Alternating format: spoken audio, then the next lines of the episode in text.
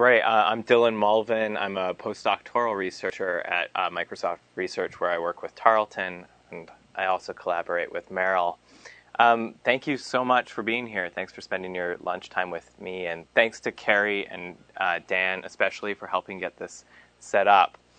Um, I'm going to just start by taking you back to 1999 when there was excitement in the air and people were wondering would airplanes fall out of the sky? Would bank accounts suddenly dissolve into dust?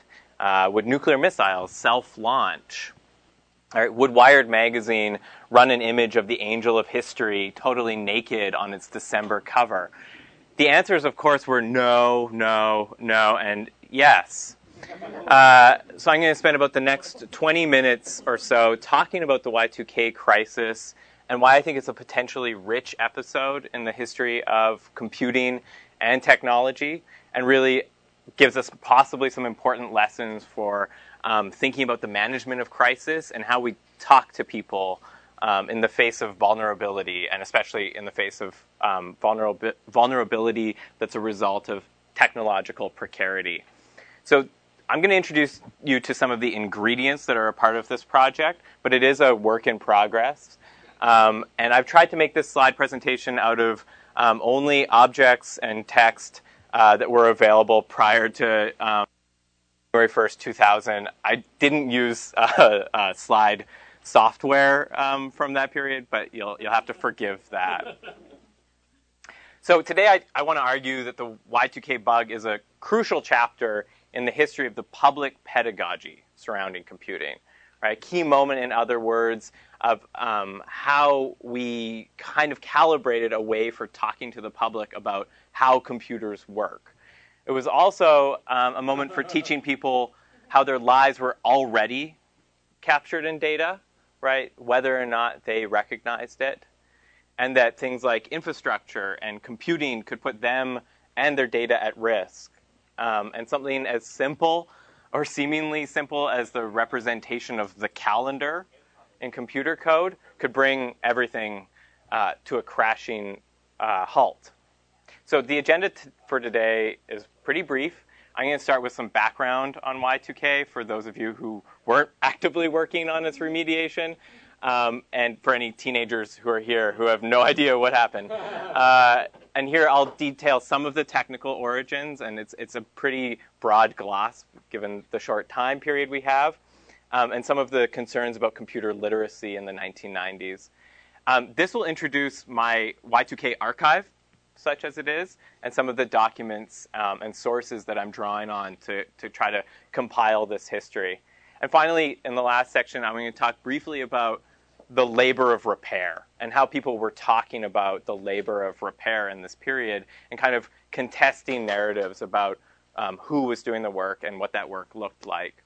So let's start with some background. As you remember, the main problem that people imagined was driving the Y2K crisis was something called the century digits problem, or representing uh, a date in six digits instead of 10.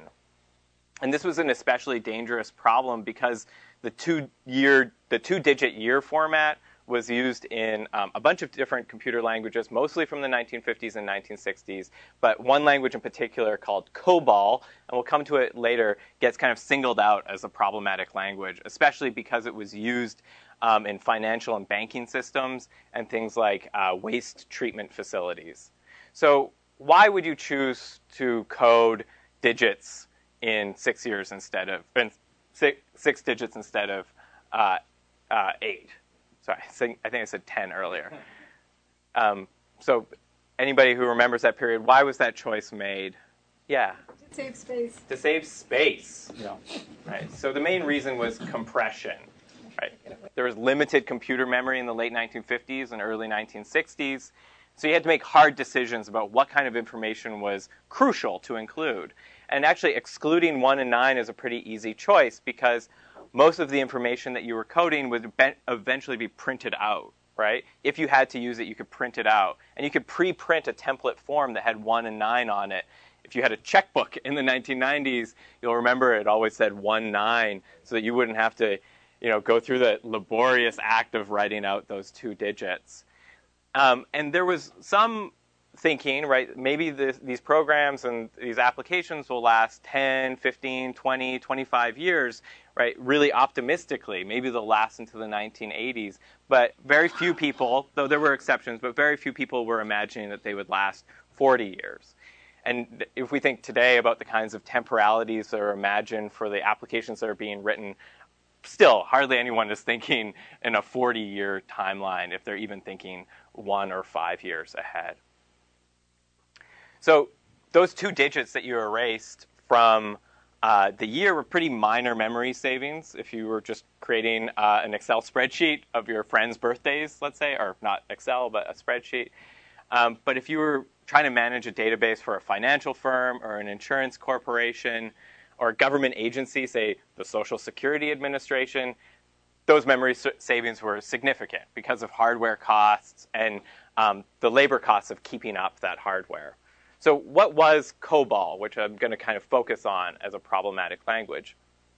Well, COBOL stands for the Common Business Oriented Language, and it emerged from something that's referred to as the software turmoil of the 1950s and early 1960s. And here, uh, I'm really indebted to Paul Ceruzzi and Nathan Ensmenger's histories of this period.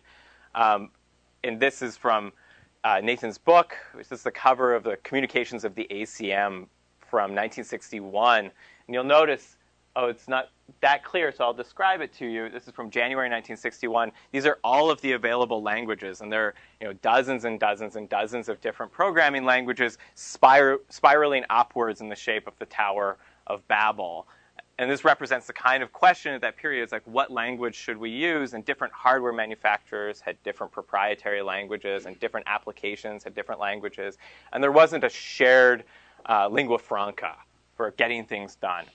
So the government and the military stepped in, this is all in the United States, to say we need a compromise, right? We need a shared language that can work across hardware and across applications. And COBOL was one attempt to create that compromise. Um, so there were a few criteria, right? It had to be readable by novices, in particular, a managerial class that wouldn't necessarily be coding literate had to be able to read or roughly grok what it said and what the purpose of a, of a, of a line of code would be. Uh, it had to be free of proprietary control, um, and it had to be used for a, a, wide range of applications.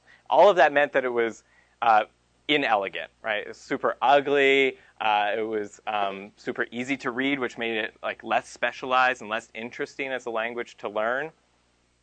But in 1960, the U.S. government announced that they would not purchase or lease any equipment um, that couldn't run COBOL, which basically sealed it as a, as a lingua franca for the short period going forward. So, despite all of that, a tiny number of people learned COBOL. And this is going to come up again as we talk about the labor of repair.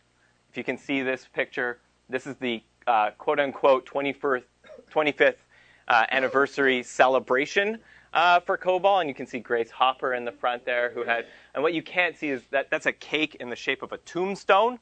Uh, that says COBOL on it because this is um, some of the people responsible for creating it and, and imagining that its kind of heyday was fading, and this was, of course, still 15 years prior to the Y2K crisis. So we have a kind of contradiction here.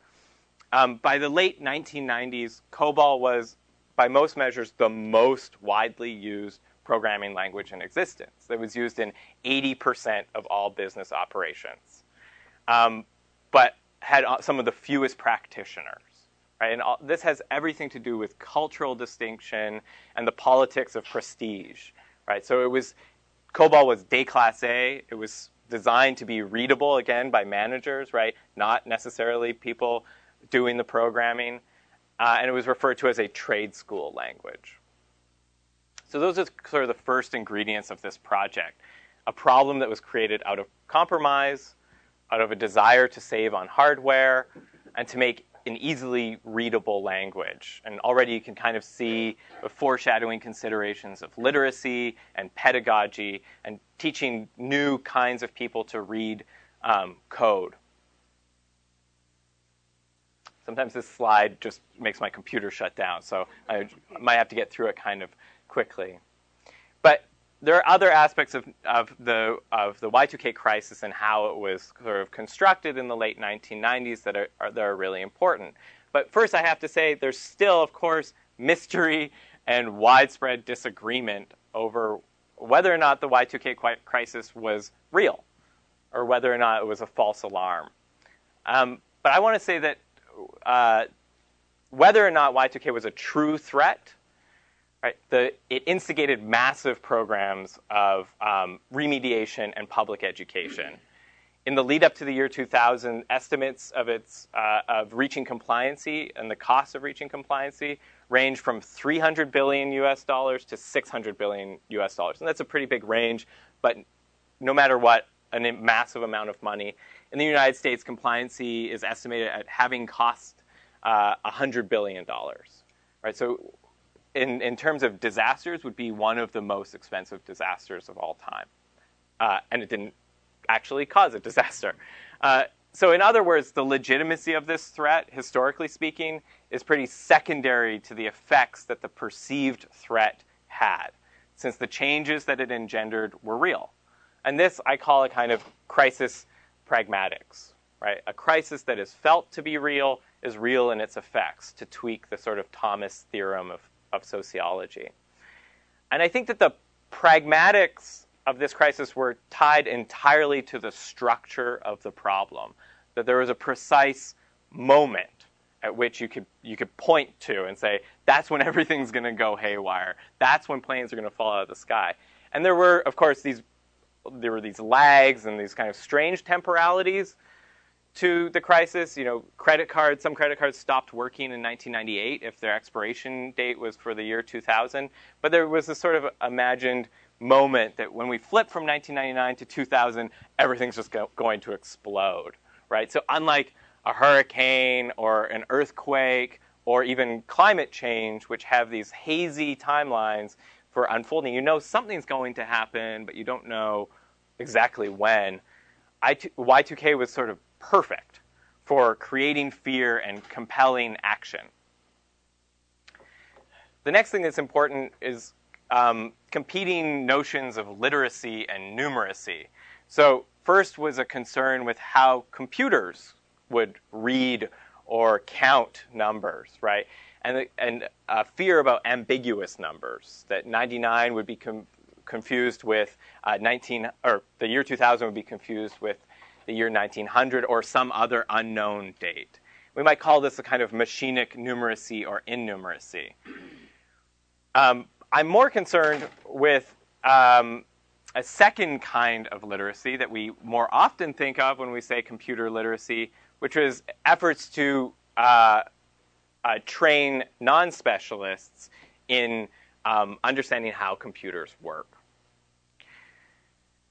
And specifically, what the risks of something like old code or a legacy system would be, or what a calendrical error would mean for something like um, infrastructure.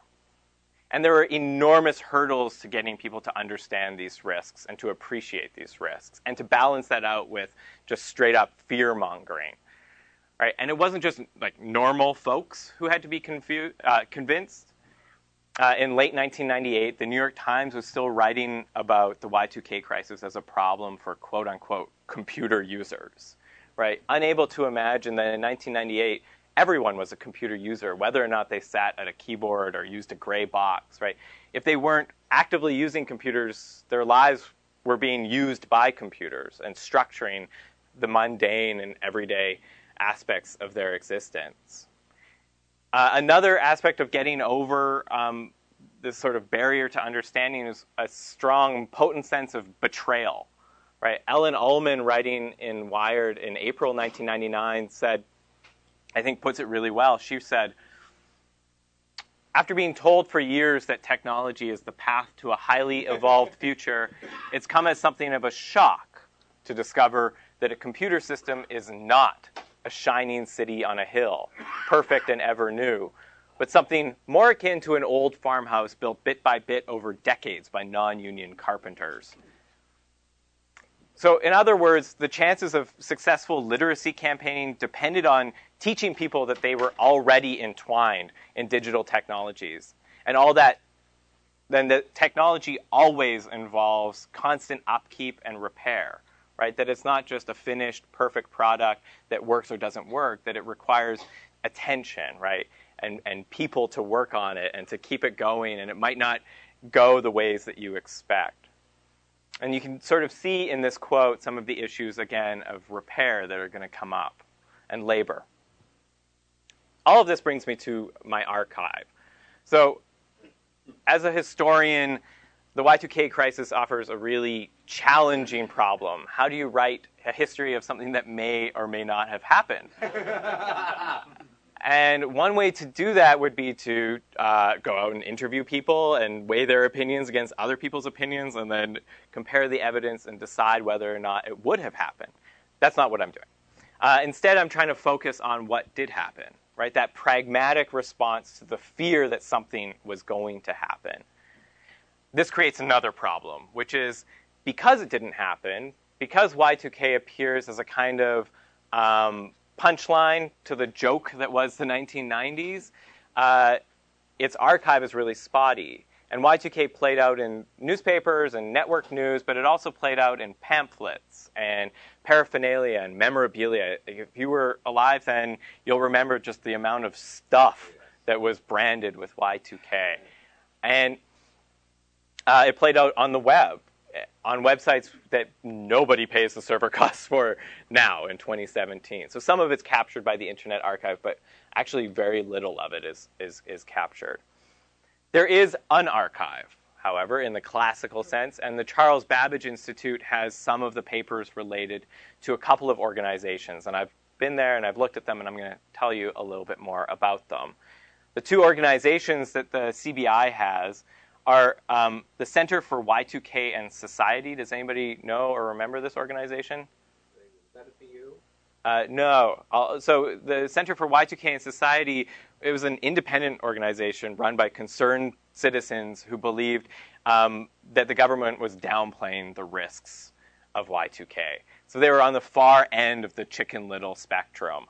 And I'll, I'll tell you a little bit more about their collections in a minute. But the other organization that CBI has is the papers of the International Y2K Cooperation Center, which was paid for by the World Bank and backed by the UN, uh, and uh, headed up by a guy named Bruce McConnell, um, who was a high ranking bureaucrat within the White House. So, looking at their two approaches, we can kind of see differing styles in teaching people and uh, appro- approaching vulnerable populations in the face of technological precarity. So the Center for Y2K and Society, or CYS, um, is fascinating. And one of the most fascinating things is their record keeping. So the, uh, as far as I can tell, everything the CYS ever read or looked at is printed out. Um, and is printed out and kind of thrown into a box in Minnesota. Uh, and it makes sense, right? If you're an organization devoted to the idea that uh, society is about to collapse, and in particular, computer technologies are about to collapse, you can't house your records or your documentation online or on computer hardware. You have to print it out. So there, the document, the documentary evidence that they leave behind shows this buildup of the kind of um, ballast of paranoia, right? And everything that they have are, is email forwards, press clippings are all organized and annotated to support the theory that some sort of systemic collapse is imminent. Here, I have, you know, there are just millions of examples, but here's one where somebody else's um, has produced a pretty mild risk assessment, and they've printed it out, and the person has just written nothing new here, right? Unremarkable because it's a mild risk assessment. And other things that are less mild, right? They'll have more um, exclamatory annotations, and then that's been filed away. Uh, the most significant thing they did, though, was circulate supposedly 20,000 copies of this thing, which is called the Y2K Community Report Card.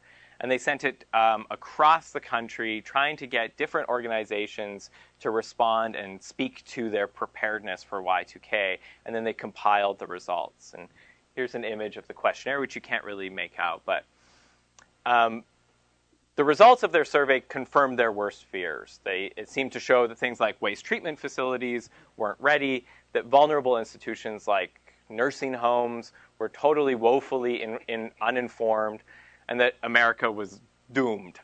Um, their holdings also really capture the long tail of the Y2K crisis, and as I mentioned a minute ago, the many commercial opportunities that uh, that it seemed to present to kind of shill survivalist materials. So here's um, instructions for ordering something called the Y2K kitchen, which was a set of resources for cooking with canned and dried foods. This is a role playing game um, called Countdown to Y2K. Uh, this is a book called Y2K for Women How to Protect Your Home and Family in the Coming Crisis. And I think what and there's just many, many, many more that show that no opportunity was lost to process you know, stereotypes and cultural affinities and cultural norms through a kind of paranoid template that Y2K provided. The second organization, so if the Center for Y2K in Society was devoted to this kind of grassroots fear mongering, then the International Y2K Cooperation Center was devoted to sort of top down fear assuaging, like everything will be okay. And the materials from their archive include professionally organized news clippings, like by day and subject, uh, a script for a 1 800 number that anyone could call, and you know, it would sort of tell you everything was going to be okay with an automated voice. And if you could make it through the phone tree, you might actually talk to a human who would tell you everything was going to be okay. Especially if you were um, responsible for an institution that had a computer system that you thought needed to be remediated. Um, and uh, it also includes details on something that was called the Y2K Expert Service Corps, which was a quote, international network of Y2K experts who have volunteered their time and expertise to make available advice, intellectual capital, and information. It also includes this very extensive project called the Y2K Community Conversations Campaign. And these conversations were um, promoted as opportunities for business leaders and institutions to share their Y2K preparations with locals. So come and hear how your local business or your state business is actually totally ready for Y2K. So this, in this case, it wasn't about explaining um, how things are going to be okay or helping people prepare for disaster, but just saying like, don't worry, we're ready. It was also an opportunity to kind of demystify uh, computer technologies. So, whereas some government agencies in this period were focused on risk assessment and remediation, the uh, Cooperation Center was also trying its hand at community organizing with developing a kind of pedagogy of preparedness. And I think what the collections of both of these organizations show was an attempt in this period, right, in the late 1990s, to educate diverse populations in the realities of technological precarity, right, in the realities of what it means to use old code and old systems and legacy systems it was an, an attempt to kind of collapse any division between computing and everyday life, right? By educating people about the many daily activities uh, that were dependent on computers. And they lodged their explanations at multiple registers at the local, right? What your um, pharmacy is doing, what your uh, uh, school is doing, and the mundane, right? How your credit card uh, may or may not be at risk, how your um, social security checks may or may not be at risks and then also the catastrophic, right? So one organization devoted more uh, emphatically to the catastrophic, and the other one to downplaying those risks. The last part of the archive is press coverage. And specifically, I'm looking here at how um, labor was talked about in this period and um, who was being described as responsible for repairing Y2K errors. So you'll remember from the beginning of this talk that COBOL's widespread popularity was in contra- total contradiction to the number of people who were um, fluent in, in COBOL. And out of this, you get these stories about old programmers being taken off of golf courses and brought back to work on programs that they had worked on their entire careers, that they hadn't been paid very well for, that they, no one had appreciated them for, and um, being paid lots and lots of money to come back and fix them. This is one story from the Washington Post, but there's a, an LA Times story that I think really captures these dynamics. So, uh, here's an excerpt. Once considered the dinosaurs of the technological revolution, and mind the metaphors, uh, COBOL programmers have become a hot commodity precisely because they stayed in the high tech Jurassic era. Like priests who dutifully maintain dusty heaps of scrolls, they are being recalled from seclusion to recover the ancient knowledge of COBOL. Okay, so if COBOL is the ancient knowledge kept by priests who weren't appreciated in their time, then Y2K was the sort of um, secret code that lay dormant in the text, right? And this is funny, except I think it's entirely typical of the actual active mystification that was happening about technology at this time. So, on the one hand, you had very active efforts to demystify technology, to explain how things are actually fit together and um, how you're at risk and not at risk. And at the same time, uh, very strange ways of talking about the labor of fixing computer code. And we know this because the Y2K crisis also led to one of the first massive um, hiring of IT, uh, Indian IT workers and the first wave of body shopping, where hundreds of thousands of workers in Hyderabad and Sydney were employed to fix Y2K errors. And nowhere in the coverage of um, the remediation effort is this talked about. And of course, this wave of body shopping was a part of ongoing um, changes uh, uh, as a result of globalization and shifts in labor markets that Mary Gray can tell you a whole lot more about. But instead, you get these stories of underappreciated coders who um, were ignored in their time being called back for one last job, right? So this is where I'm at. Uh, maybe the threat of Y2K was real, right? Or maybe it was a $600 billion pragmatic response to an imagined disaster. But in either case, it was one of the world's largest attempts at basic technological remediation. There are kind of two stories that can be told here. Right? One is a, what looks like a punchline what Louis Menand recently called a nutty cocktail of uh, Luddite millennialism and digital overthink. Right? But from another perspective, this is a hugely significant episode in crisis planning and management and a population wide uh, attempt at basic computer literacy campaigning. I think that the reality is probably somewhere between these two um, and that the kind of interest and focus on technological vulnerability, on uh, relationships of interdependency, uh, and that, that Y2K surfaced in this period make it a really rich site for talking about literacy building um, and the acts of care that we, we undertake at particular moments, and just how we talk to people about how computers work. So, thank you for your time, and I'm really looking forward to our um, discussion.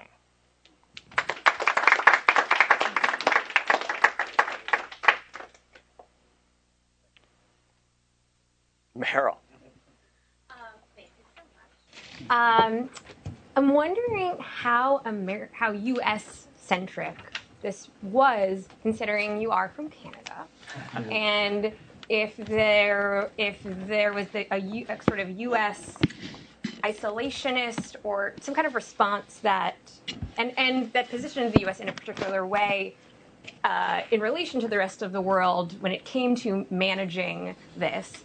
Um, but also, if there were like Canadian, if there are like Canadian archives of, of this too, or, yeah, I guess two kind of questions. Um, I mean, I can answer a little bit of that from the Canadian perspective, but does anybody else want to comment on what they perceive as the U.S. centric nature of um, the crisis? I mean, Sheriff, you were you were talking yesterday about the UK so we, it was phrased as a bug, but that was one thing I wanted to ask you uh, yeah. about um, the, the, terminology. So in the UK, definitely, um, the Y2K bug was uh, something. And, and, to be honest, some of what you were saying would absolutely map over. I don't remember um, the, the survivalist instinct. I think the North America perhaps has the has the monopoly on. uh, uh, narrative, but um, it was it was very much about finance. That uh, because of the City of London. So the City of London being seen as this kind of great, you know, um, we had the Big Bang and the way in which the stock exchange was kind of ele- um, electrified and stuff. So it was very much around uh, around that. So we didn't have the didn't have as much of the community um, effort um, from, from what I rem- from what I remember. Yeah. Uh, so it was there, but it, it came out differently. Yeah. This is related to that question. Uh, U.S. is also different in that we do month, day, year instead of uh, day, month, year.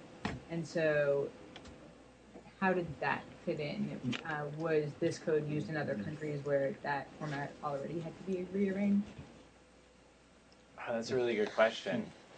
Again, because Meryl gave me up as a Canadian, of course that like ruins my life. Um, especially because my wife's birthday is March 10th and my daughter's birthday is October 3rd, and so it's like it's impossible.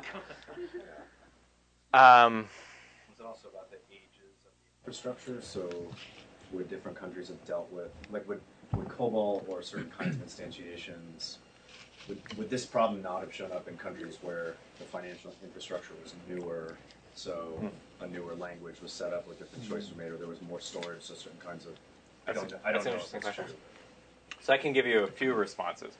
One is that um, there's always a center and periphery problem, which is so the way it played out in Canada was as a, an American problem um, that we also have to deal with, right? Because our computer software comes from the United States, our banking software comes from the United States, and we're interdependent with the United States. So anything that affects you will affect us?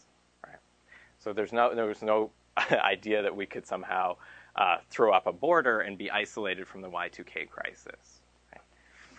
In the United States, and in some of the ways that it was talked about, there was also a totally um, xenophobic discussion, which was an idea that okay, we're going to spend $100 billion to reach compliancy. We're going to we're going to introduce new regulations that are going to limit our exposure to this problem. Um, what we can't predict is what all of the countries who stole our software are going to do, right? And I'm not going to name the countries that they named, but you know they named very particular countries that had stolen our software and used it in their infrastructural projects, and we can't uh, guarantee compliancy in that case. Name one. the large, some of the largest, most populated countries in the world, right? China? Tennessee? Yeah, right, right. So, but again, you know, that's a question about right empire and its stretch and the ways in which it, you know, uh, gets taken up either intentionally or unintentionally. Um, there's another element to this, and were you the one who worked with insurance companies? It was you. yeah. So we can we can talk a lot about that, which is you know the efforts to limit liability within the United States and exposure to lawsuits if there were um, disasters, because that's a big part of this question too. And other countries just don't have that structure of of litigation. So in Canada, there was no there was no fear that um, lawsuits as a result of Y2K would bring down the economy, as there was in the United States. That that fear, um, because uh, you can't sue people that easily in Canada, in part because uh, you have to pay their legal fees if you if you um, if you try to. Oh, right.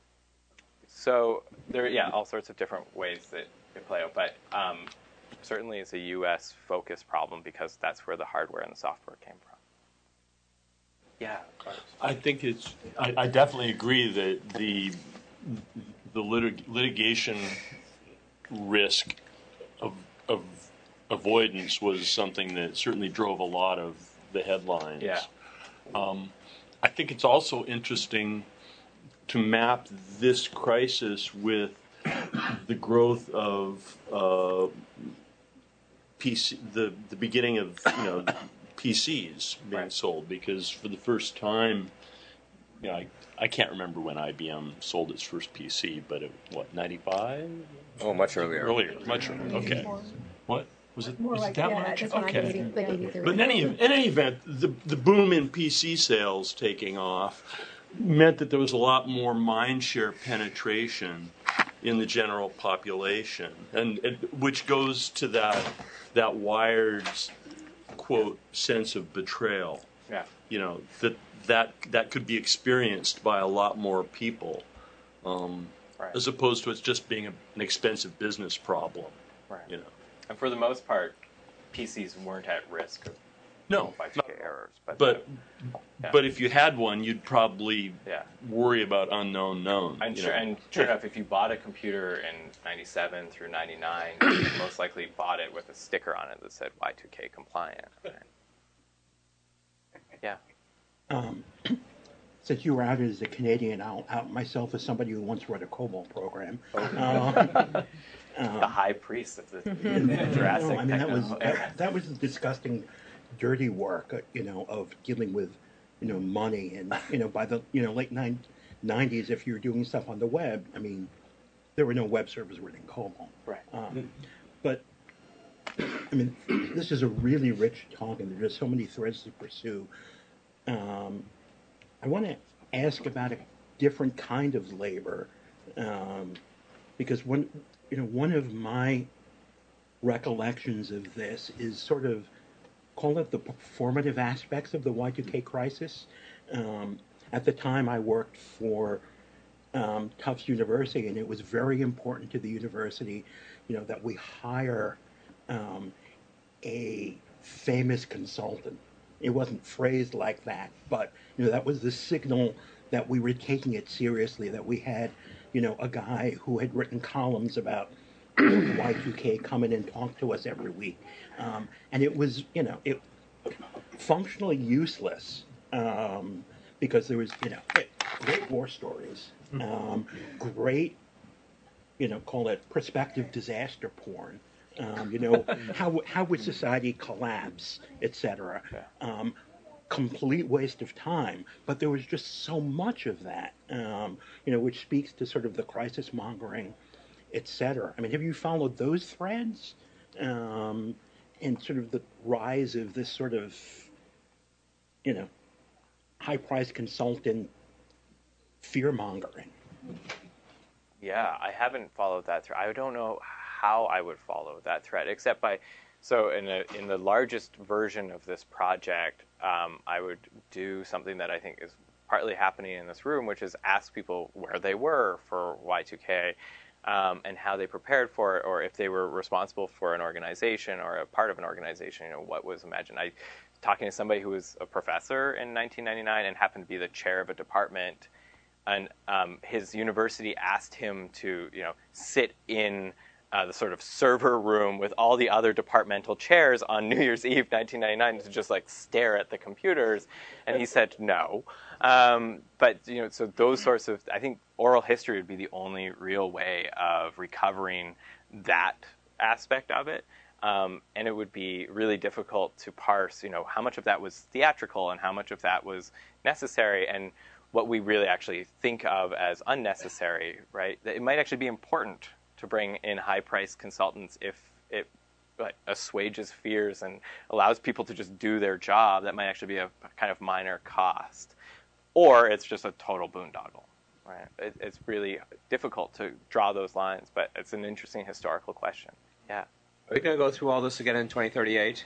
Well, I, it seems uh, it seems I mean, it depends on if the world exists in 2038, but it seems uh, it seems like. Do you want to explain to everyone why? Um, there is a a counter uh, for you know, I think it's number of seconds or is it number of microseconds? I can't remember. Yeah, microseconds. Microseconds uh, in Unix, the traditional 32-bit Unix, which is sort of you know gradually being replaced by 64, but 32-bit Unix, uh, the last date that can be represented in that format is somewhere in 2038. Yeah. Unless you change it to an unsigned, in which case you get you get it longer, but then you cut off earlier dates. Yeah. So some version of this problem might exist again in 2038 to the extent that people are still using 32-bit Unix systems, especially embedded systems that might not be replaced for 30 or 40 years. Yeah.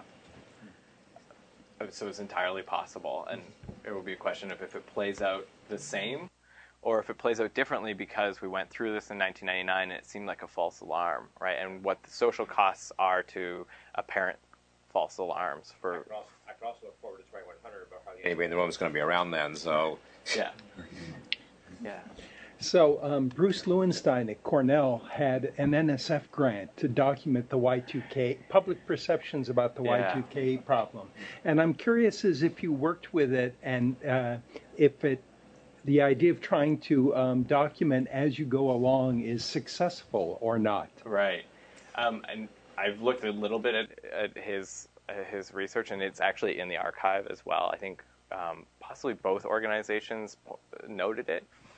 Um, and what for me has been important about that research so far is the kind of arc of fear that seemed to peak around um, April. Now I can't remember if it's April 1998 or April 1999, and then by December uh, 1999, um, fear had really sort of dropped off and cynicism had peaked, right? Which is again funny, except that um, when we're talking about the management of crisis, really important to balance those things out. That you can't, if you have too much cynicism, you can't um, prompt collective action, and if you have too much fear, uh, you can't prompt you know responsible action. One of the innovative features of that collection is they figured out a way to capture television references from the uh, major broadcast networks. Um, relating to Y2K, including Jay Leno and you know right. any anything else, and you'd be I able to be, track that um, that, yeah. that, way. Um, I think really strongly. Yeah. Yeah. Yes, Dylan. Uh, this is such a rich project, and I appreciate the archival dimension of it in particular. But I'm wondering a little bit about what the post mortem of all of this was. I mean, I'm thinking in particular about a lot of STS scholarship that's looked at the breakdown of large technical systems, the right. Challenger disaster being the one that comes most immediately to mind. The way that these large bureaucracies sort of knit the world back together after this happens. And right. this seems like it would be an interesting comparison with some of those. I think also of the hoof and mouth outbreaks of the UK that mm-hmm. were kind of bio lab breakdown, uh, mm-hmm. uh, protocol breakdowns. Um, so I'm just curious about what, you know, did the James Gleick's and public intellectuals and journalists um, undertake any post hoc analysis? Uh, right. Or did we just kind of move on?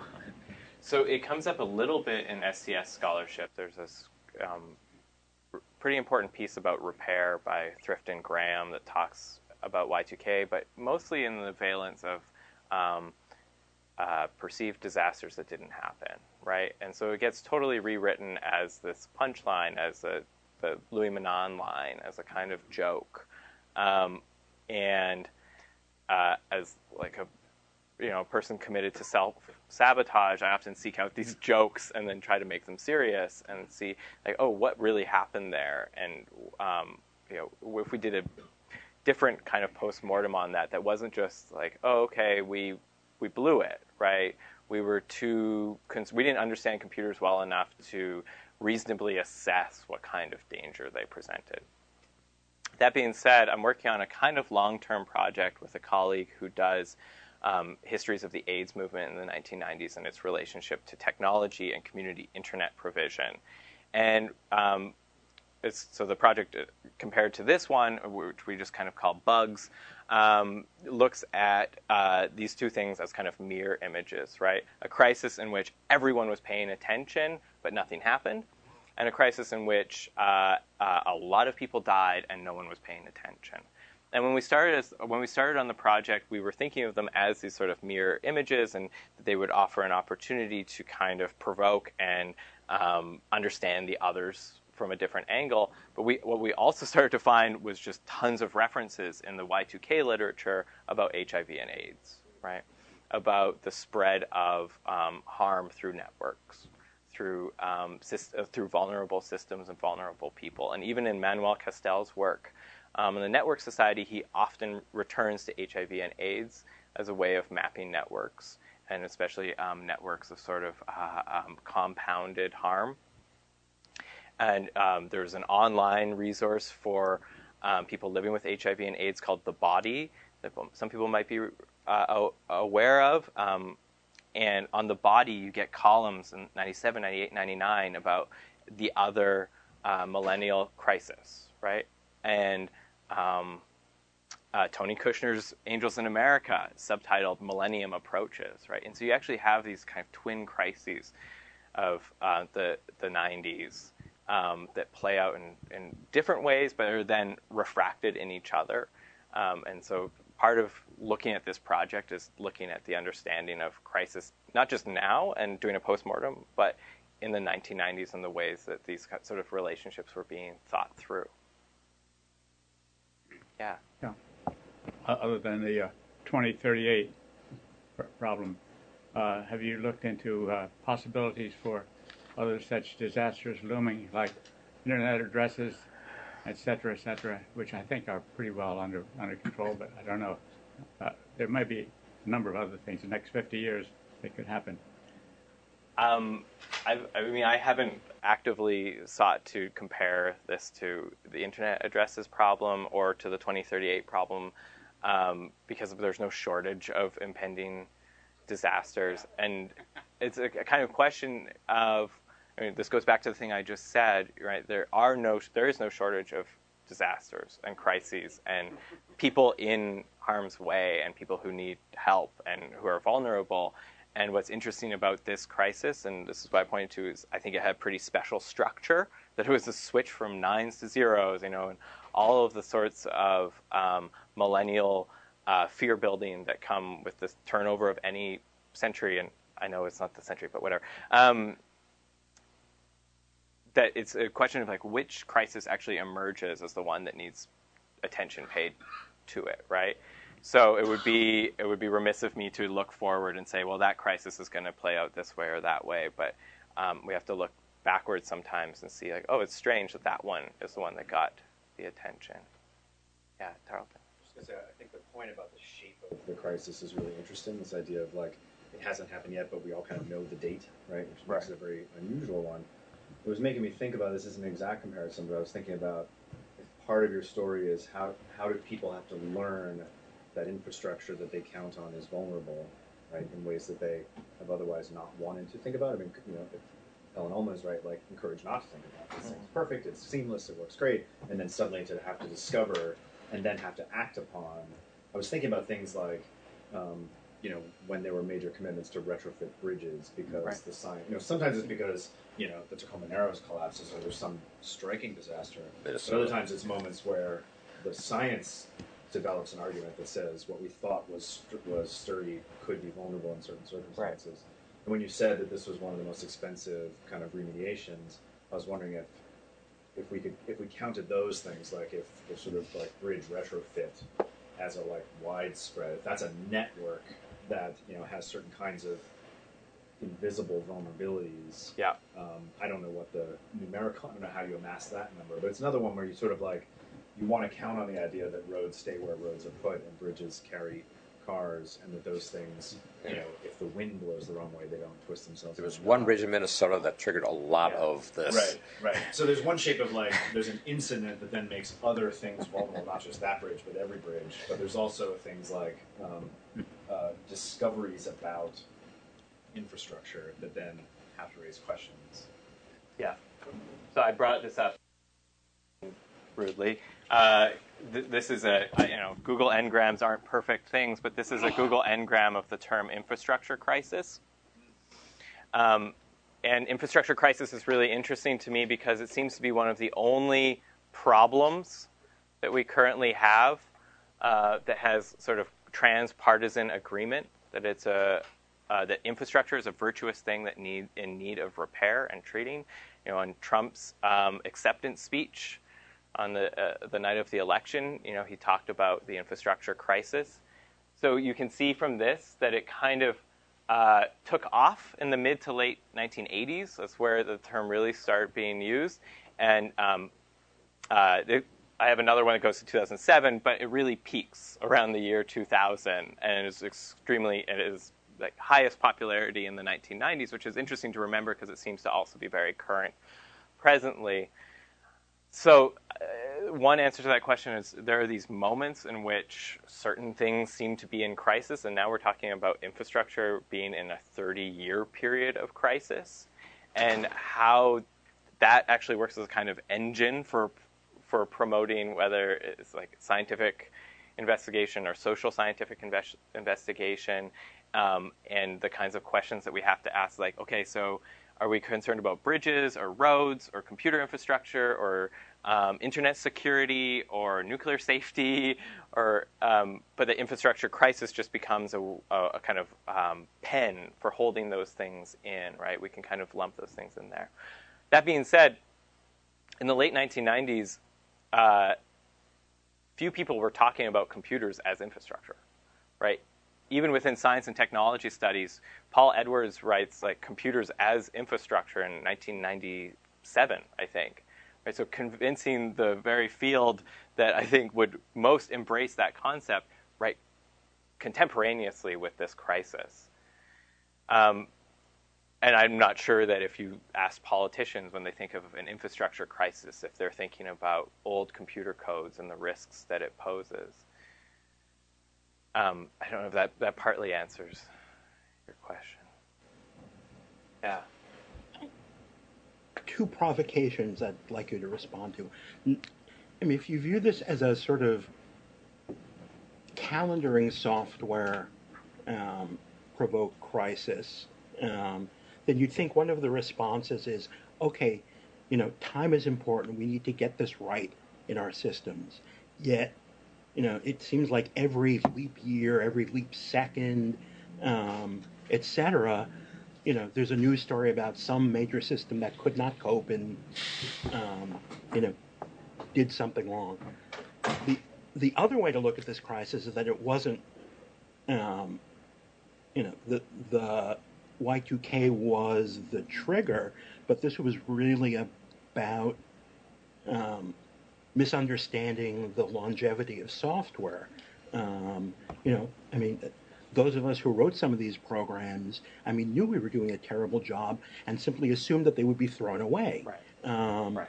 You know, and that would have been the responsible thing to do. And oh my God, they're running 20 years later. Of course, they're not Y2K compliant. You know, we're you know we were lucky that they were 1990 compliant, and there were so, there were actually 1990 problems Yeah. as well. Yeah. Um, um, but then you see something like the Amazon S3 problem last week. If you're familiar, you know, Yeah. um, um, you know, a typo, you know, in some command line takes out systems, but it turns out they've never rebooted this stuff. Um, you know, and that's sort of like one of the maintenance lessons out of Y2K. Yes, of course, you're going to have to. You know, there, there will come a point where you will have to restart these things, and you really ought to know how that stuff works. So we have, you know, we haven't actually learned the longevity reasons, you know, longevity lessons either. Yeah. Um, I guess if I turn that into a question, it's like, are we doomed? no, I mean, I think um, your provocation captures, I think, was kind of the tension of this this of this history and and the way that the problem is described. Is it an easy problem to fix? Like, okay, we just need to do a better job of X. In this case, representing the calendar, right? And yeah, those problems come up all the time. There was that thing last year that 4chan, somebody on 4chan made an image that said like, "Oh, set your iPhone to the date January 1st, 1970 and reboot it." And we've introduced a cool thing that will make it seem like Apple in the 1970s, right? It'll be a blast from the past. Of course, it bricked your phone because if you're west of GMT, that's not a, that date doesn't exist in Unix time, right? And so that, like the Y2K crisis, exposes the fact that that calendars are infrastructural and they're actually pretty easy to tweak, and the ways that they're integrated with other forms of technology are easy to tweak. So yes, that is certainly an aspect of it, and you have to be careful about the representation of time and technology. But also, it was a trigger, right? It was uh, a, a way of saying, yes, we need to be more responsible about the longevity of our software, and if anything, we're less responsible about the longevity of our software as we were in 1999. So, if there was one lesson that came out of it, it was that uh, uh, very few people will be held responsible or accountable for techno- for decisions and design choices that were made at one point and how they played out in the future. Um, and if there's another lesson, is that like you have to be really careful with the public's trust, right? So either you're saying, uh, "I'm sorry, we made a decision in 1960, and now it's having this impact," right? I'm sorry, but here's what you need to do to prepare yourself. But then you have the the after effect, which is, I'm sorry we told you that that was maybe going to be a disaster. It probably was, but we fixed it, right? Either that's an opportunity to build trust and say like, okay, we're we're telling you we're telling you that we screwed up, or it's an opportunity to lose trust. But it, it was also at that point imagined as a chance to make computer engineers more responsible, right? And so I, I, I just there's another article from the 1990s about well this is an opportunity to start certifying all computer engineers right this is this is finally the call like we need to have a professional organization. Nobody can be a software engineer unless they're a certified software engineer. And there's this quote 1998 john r. Speed who is the executive director of the texas board of professional engineers right? He says uh, many have called themselves software engineers. Wrong. They're the local music dropout who chooses to use that title, right? And so this is actually a kind of incredible moment in which this division of kinds of engineer was still sort of animating the ways people viewed this problem. It's like this is a result of people who aren't engineers who made engineering choices, and now we're having to pay for the consequences. If engineers built buildings the way programmers wrote programs, the first woodpecker would end civilization. yeah, I remember that. That's a great note. yeah. Thanks, everyone. Thank Oh, what was the 1990 problem? I didn't. I never. I don't remember hearing about that. I, I mean, it wasn't widespread, but the the same sort of contrast thing where people who wrote code didn't expect it.